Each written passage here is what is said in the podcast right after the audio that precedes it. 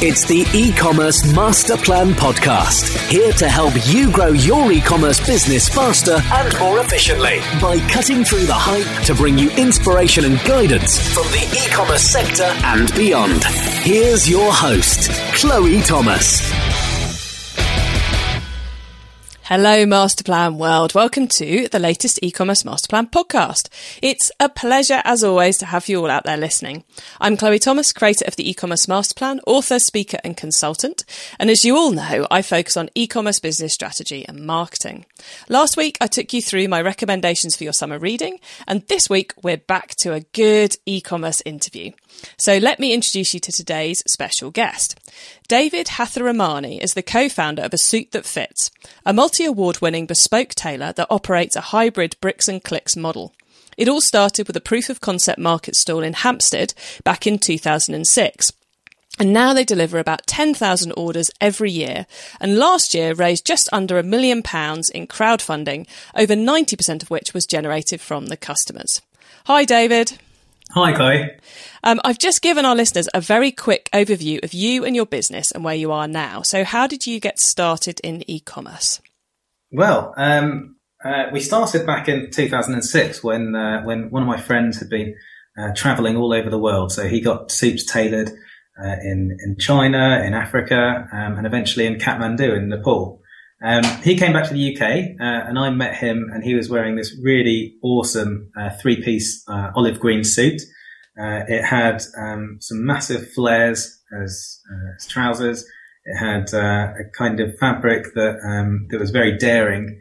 And I looked at it and thought, well, the fit is great and it's exactly what he wants.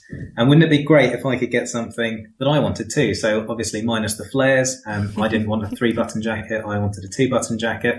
And my background was technology. And it just all clicked that we just thought, well, wouldn't it be cool if you can actually design a suit online? And back then we became the world's first online bespoke tailor. So fast forward, 10 years, we realized very soon after starting that luxury bespoke tailoring required a personal service. So we started to open up our appointment book throughout the UK. We now have 30 places throughout the UK that you can actually visit to have your appointment. So you can go through the style, go through the measurements, and go through the fit. And they're separated out into visiting locations that we visit between once every week and every 3 weeks, depending on how popular they are. And we call those tailor stops. And then we have our permanent studios, the rest of them, which are with our favorite and most busy one, in the West End of London, where we have 4 style advisors working almost 7 days a week, every week. So that's where we are and how we started. Excellent. And the hybrid bricks and clicks that you're operating, can someone just walk in off the street into the store, or do they have to have booked that appointment in advance? Well, firstly, they're not likely to walk in off the street. And the reason for that is that we don't take on shop front and retail premises in the kind of ordinary way. We more look at getting kind of like space within the shopping regions, but not being retail. So they're very unlikely to walk into us unless they know we're there, in those popular locations. So for example, in London, in Glasshouse Street off the back of Piccadilly, that's where our studio is, but it's actually a first floor, where you really have to know it's there. I mean, you can see the mannequins and the kind of signage in the windows, but you really have to know it's there to know to book in. So that brings me back to booking in. So what our website actually does is effectively drive people to book in at their local studio. And that's what all of our equivalent of a sale online is effectively, is securing that booking and making sure that we have a customer coming to see us.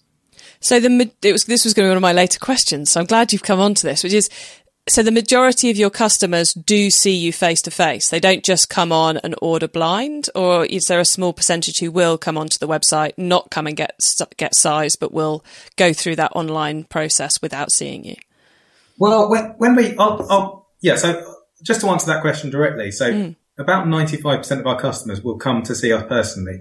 But if I just rewind a little bit and take you back down to the roots, we started as the world's first online tailor. So we started with the idea that that you could do all of this online. And actually, it's very successful doing it all online. You'll find that, you know, measurements taken at home end up being very, very accurate because people know they're investing a lot of energy, time and money into the process. Yeah. So actually, the accuracy isn't the thing, but we wanted to make bespoke tailoring accessible for all. And we found that customers, on the whole, much preferred to have the comfort of the personal advice, the personal appointment, all of the kind of conversations that go with that. So therefore, we started to open up our appointment book, and purely by choice of customers, about 95% of them come to see us.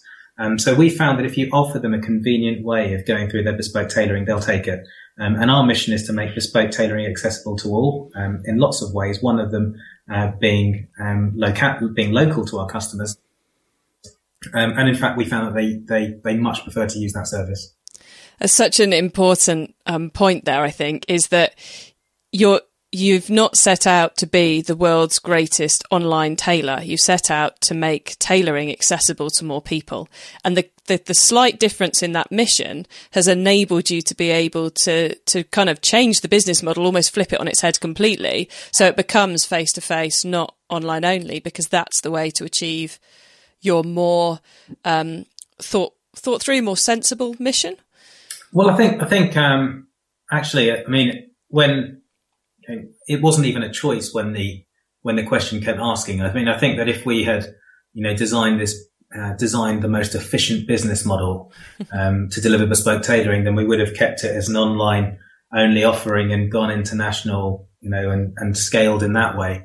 But instead, what we'd always wanted and what was always more comfortable to us was actually really try and change the world and actually try and say, right, well, why aren't people getting bespoke tailoring, and why don't we address all of that by use of technology and by use of all the kind of 21st century methods that we now have? How do we make bespoke tailoring accessible for all? So when the question came, well, do we open up our appointment book? It wasn't even much of a consideration. The answer was, of course we do.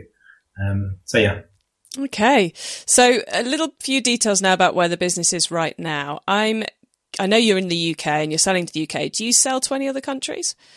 We don't currently. We do. I mean, I mentioned the online only aspect of it. Mm. We have actually always had an element of customers who've always chosen to use us online. So where we don't service personally, you know, in all of the, you know, countries in the world, we actually still have a really, you know, kind of dedicated fan base to us that has kind of used us for years throughout the world. So one of our top customers is in Germany. We have a lot of US customers.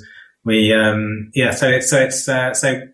kind of hesitantly say that we don't service with a luxury service, you know, Germany or the US or anywhere else for now. We still do have that online service that customers seem to really love in those countries too. Well, of course, you're kind of accidentally international. Yeah, absolutely. And I'm guessing your platform is a bespoke one?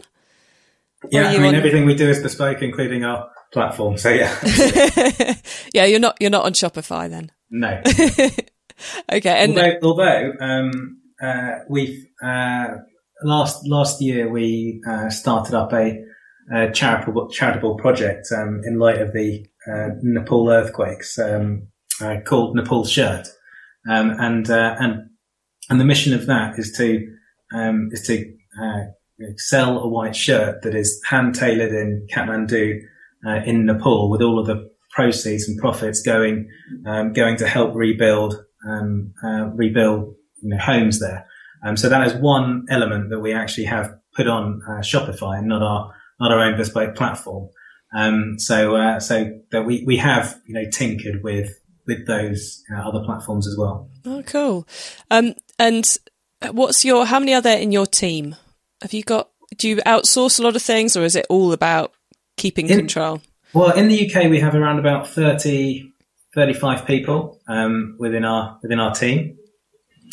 We have all of our, technology and digital marketing is done internally. So actually, we have a UK-based CTO, Vitaly, and we have a UK-based digital marketing. We also have a technology team who are based actually in Russia, So we, it's still not outsourced. It's our own team just based in Russia. And we have kind of teams all over the world. So we have a team in India who deal with a lot of our, the technology required for actually making the garments. So, you know, making the cutouts of your suit before they're stitched together. And then we have our fantastic tailors based in Kathmandu in Nepal. So we have around about a team of 100 over there. So we have a kind of a very spread out team across the world. And I'm guessing that 30 in the UK is head office, and then there's also your tailors around the country as well? Yeah, so it's actually split between 20 in head office and 10 people around the country. Okay. who support our tailoring network. And what do you think is the most awesome thing about your business right now? I think our really unique mission is the most awesome thing. So we effectively are using technology to spread the mission of Bespoke for All, and I think that no one's really ever tried to properly scale bespoke tailoring. It's a very difficult thing to scale. So scaling personal relationships is a very difficult thing to scale. So there are people that have done it in other industries. So there's Uber has done it with taxi drivers, and Airbnb has done it with hosts. And we're looking to do the same thing with bespoke tailoring. So giving people, who have a passion and interest in delighting customers and bespoke tailoring, the platform to build their own bespoke tailoring business. And that's the most exciting thing that we're working on day in, day out, to actually spread the mission of Bespoke for All. So that's how excited we are internally about it. So you said about helping them build their own bespoke tailoring business. So is it really about your style advisors? And do tell me if I'm getting the job title wrong. Is it about your style advisors having almost their own client list? Yeah, absolutely. So we, in the start of 2015, we realised that what we'd built is this fantastic platform that allowed people who are trained on it to create bespoke suits with customers and to delight their customers. And we realized that actually bespoke tailoring is personal. So it goes without saying, actually, that when you go and see someone, you'll recommend, that person for all of his, or hers, kind of characteristics, for all of their personality, for the way they handled you as a customer. And what we've, therefore realized is that, this is something that we can now start to offer out to people who are interested in scaling a fashion and bespoke tailoring business, to actually leverage to grow their own business. And it's an opportunity that doesn't really exist in the fashion sector at all. So that, coupled with all of the platform that we've built, has really allowed us to start to look at this in a different way and start to really rapidly scale our mission throughout the UK. And that was what the fundraise last year was for, to make sure that we accelerated that mission. And that's what all of our team now is putting our efforts towards. So effectively becoming the platform that showcases fantastic bespoke tailors, not being the overall brand that sells, but supporting all of those individuals into growing their own business, and selling effectively through them as people and their own effective brand hosted on our platform. So it's white labelling, for want of a better word. No, it's actually, it's more like, so think of it as hosts to Airbnb or taxi drivers to Uber. So providing the platform that allows them to grow a business. And this business being in fashion and bespoke tailoring. So it's not white labeling. It's us having the stamp of, approval and certification, and them all using our amazing platform that we've created over the last 10 years. To scale their own business, but within the platform. So it will always be represented as ASTF. But with them being the personality and the drivers that can delight customers and drive their own local business, through showcasing them as people. Got you. So it's like the local seamstress or tailor and dress alterer is kind of becoming a partner, franchisee, etc. of a suit that fits. Exactly. And not only that, but the grand mission is to actually bring back tailoring to the state that it was back in the 60s, where everyone had every household had a tailor that they really loved and used and passed throughout their family and throughout their friends network. And bringing that back to the UK that I think has been missing for such a long time. And I guess the raising that money as part of a crowdfunder and discovering how much of that support was from your own customers, just for the listeners to remind them, it's £1 million that was raised, just under £1 million was raised, and not, over 90% of that was directly from the customers of A Suit That Fits. I guess that's quite a good way of sense checking that you're heading in the right direction, a direction that the customer is going to enjoy you going in because they're willing to put their own money behind it. Yeah, I mean, that was very, it felt like a fantastic endorsement to the entire team for all of their efforts.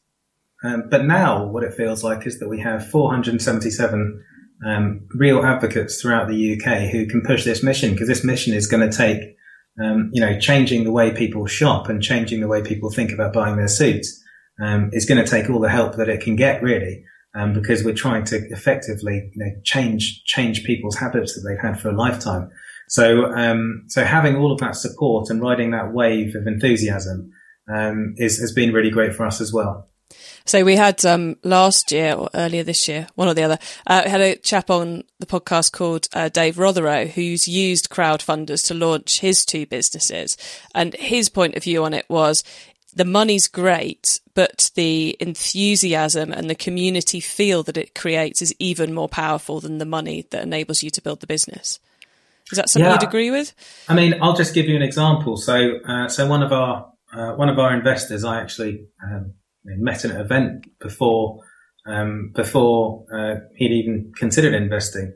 But he got in touch at the time of the crowdfund, and he put a little bit of money in. But he's now effectively like a fantastic sense check on our marketing. So now I have regular phone calls with him.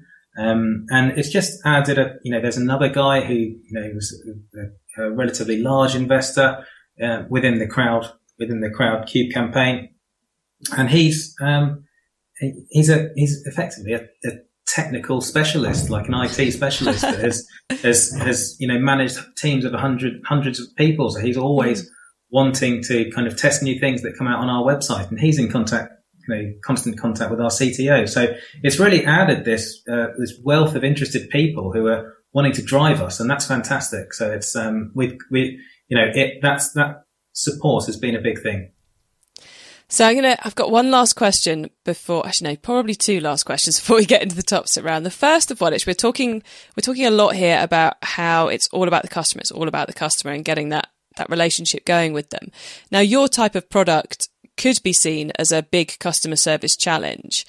And I'm increasingly of the opinion that customer service in and of itself, creating the right product, allowing someone to order it, getting it to them, is a mixture between systems, training of the team, and the marketing and content that you put out there. Which of those three would you say has been the most important to be giving a good service to your consumers? Wow, that's a really interesting question. So what are the choices? So systems, marketing, and the training of the team. Training the team.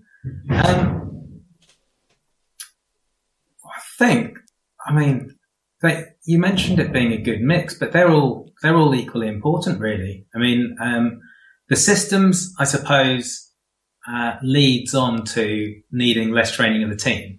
So the systems is fundamentally important, because if things are built into the system, then less training of the team is required, meaning the training you can give them is actually value added training, not just click here, do this. Yeah, exactly. Yeah.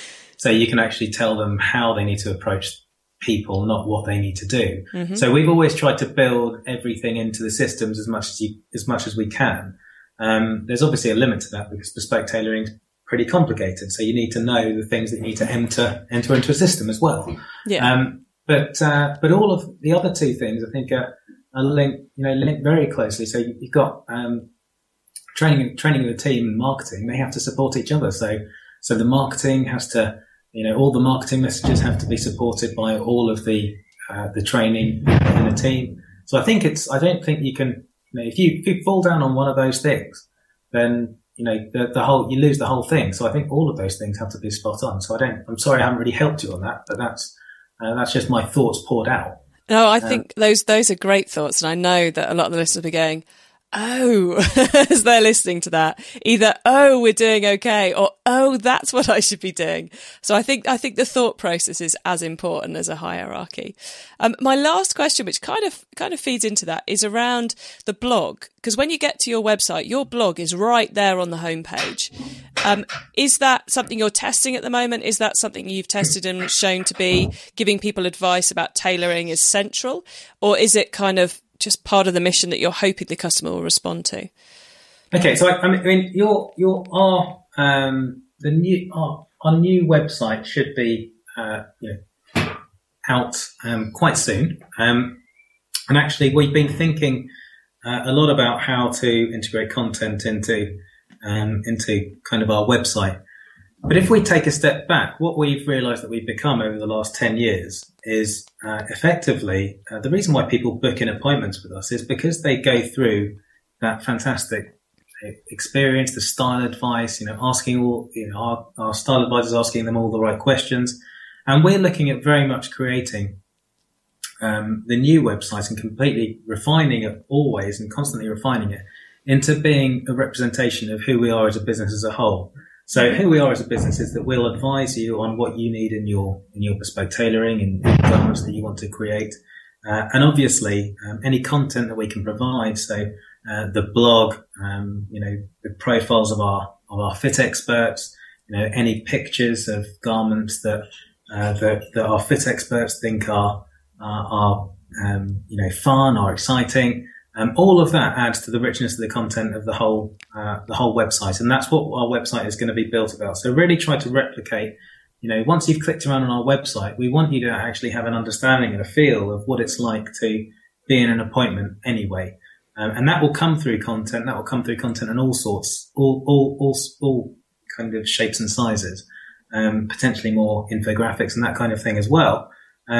Just to help you get to your perfect suit and your perfect style and your perfect fit expert as quickly as possible. So all of that content supports it, and it's not by chance that it's on our front page. It's always been very very important to us to get the thoughts of our fit experts to our customers, so they know the kind of people that they'll be seeing when they book in with them, and that's something that will just grow over time. David, would it be fair to say that part of that's to do with reducing a customer's fear of bespoke? Absolutely. I mean, I think that we try to make bespoke tailoring accessible in every way. Now, bespoke tailoring, unfortunately, sometimes that kind of brings in the fear of meeting someone who's not necessarily going to be, who's maybe going to be judging them, or it's a little bit of a stuffy environment, and that kind of thing. Mm-hmm. And we're completely anti that. We have always wanted to make bespoke tailoring feel like normal. So we want to connect you with someone that you feel you can get on well with to go through your, whole experience and just, kind of breaking the ice and actually having their voice out on there on our website has been a big thing to kind of make it feel like we're not actually that kind of stuffy tailor that's going to judge you by coming in. And we're actually, it's bespoke tailoring. It's fantastic. You'll get an awesome suit and you'll get an awesome shirt, overcoat, whatever you want to order. But you'll also feel good doing it. And that's what we've always tried to do. And that's just one of the barriers of accessibility that we tried to break down. Excellent. Well, I think on that note, it's definitely time to move into the top tips round.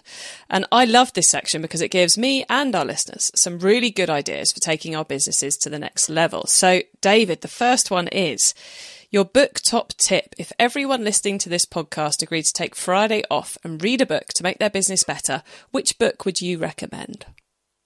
Oh, wow.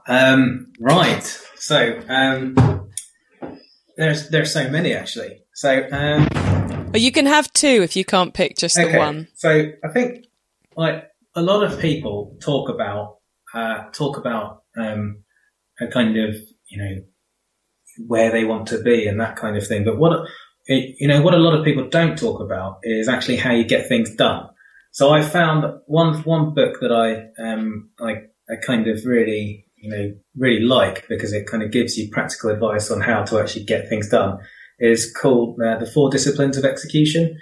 So 4DX for short. So that's a really, really good book about, it breaks down how, you know, you've got a big challenge that you want to overcome. How do you do the right things that will lead to getting that big challenge achieved, basically? So that's a really interesting book. And then I've got lots more, but I'll keep that one as my top tip, actually. Okay. That's cool. That's a good one. And I know we haven't had that one on the podcast before. So that one's a first for all of us. The traffic top tips next then. Which marketing method do you either prize above all others or think doesn't get the press it deserves? I think by the time that you've found one that is above all others, then other people have caught onto it, really. I think the tip there isn't to look for this winning channel. I think the tip there is to, you know, constantly be experimenting and trying out new channels. And actually when you're experimenting and trying out new channels, that's when they're the best value, because that's when people haven't caught onto them yet. So certainly we were the first people that even did paid click and bespoke tailoring, if you can imagine that, back in, you know, about 10 years ago. It was incredibly cheap back then, and we, you know, got all of our scale practically because we were the first people to that form of digital marketing. Now there are people that, you know, obviously are very, very good at that within our industry, but have moved on to Facebook advertising and are effectively using that. And that effectively, you know, takes, you know, the clicks away from paid click, because, you know, if people already know of a brand through Facebook marketing before they've even thought about searching it, they won't search for bespoke tailoring anymore. They'll search for the brand that they now know. So effectively, you've got to be constantly thinking of how you can innovate in all of the channels that consumers are seeing, and do it before your competitors do. So I think the best channel and the newest channel, the best channel, the cheapest channel is often the newest channel. So I would look at seeing how you can leverage those new popular channels. You're speaking to the converted, because as everybody listening knows, I always end the podcast by telling everyone to just keep optimizing. So I think we're of a mind there, David. I think we're on the same page. So the next top tip is the tool top tip. Maybe a collaboration tool, a social media plugin, a phone app, or just a way of working. Is there a cool little tool you use that makes you and your team more efficient day to day? I think a lot of the time, and this is like this is once again completely obvious, but a lot of the time people have forgotten now that actually you can't solve everything over email, you can't solve everything over chat or in collaborations on a new platform. A lot of the time you need to just have a really, you know, good topic and sort it out in a meeting. And it's really funny seeing that everyone's kind of forgotten this. In my office, a lot of the time, everyone's being really quiet, emailing about the same thing to each other. And you can see the emails going past, and people have actually forgotten that. Why don't we grab people, get them in a room, or have a conference call and just sort this out? Because it's often a lot more efficient. So I'd say, once again, don't get caught up on all of the, you know, the new tools, which they're all there, and I'm happy to use them all of the, you know, the kind of issue tracking and all of the different things that you can use. But really, if you want to sort out, you know, big fundamental things that require more than two people, you know, or even just two people in, then often a conversation is that people have forgotten that lost art effectively. And I think that, you know, a good, you know, organized meeting can get through a lot more stuff than any of these collaboration tools that you can put together. So true. So the startup top tip. If you met someone this weekend who's thinking of starting an e-commerce business, what would be your first tip for them? So the first tip is, you know, effectively, if you're, you know, stop dithering and just, you know, do it, because you're not going to figure out if it's successful until you start doing it. A lot of the time people, you know, convince themselves out of or into things over a long period of time. And actually, you know, the time in e-commerce that you've been thinking about, if you've been thinking about something for 6 months, is probably too late. So I'd say just do it. I think the second thing is, once you've got traction on what you're doing, the same point, remember that in 6 months' time, a year's time, or 2 years' time, that's going to be old news. So you've got to be constantly thinking. So that innovation that got you to that point, so when we started, we were the world's first online tailor. Now we're effectively a host for other, you know, people to scale their own bespoke tailoring business. So that innovation you have to keep going within the business. And if you don't, you'll be today's, today's, news, but, tomorrow's, fish and chips wrappers or whatever they call, however that saying goes. I'm not sure if anyone eats fish and chips anymore, but there we go. Okay, so Master Plan World, you can find those top tips and links to everything else we've been chatting about in today's episode by going to ecommercemasterplan.com/58. And I've got one last top tips question for you, David, which is, if your business didn't exist, which e-commerce business would you like to be in charge of? Okay, if my business didn't exist, I suppose I mean, it's just obvious, isn't it? I really kind of, actually, is it obvious? I'm just thinking. I was going to say the obvious one, which is Amazon. And the reason I like Amazon is that they have, kind of, they're very good at leveraging kind of other things that they've built as side businesses, like the kind of crowd computing and all of that. I think that they've done things in a way, to a scale that has been really, really impressive.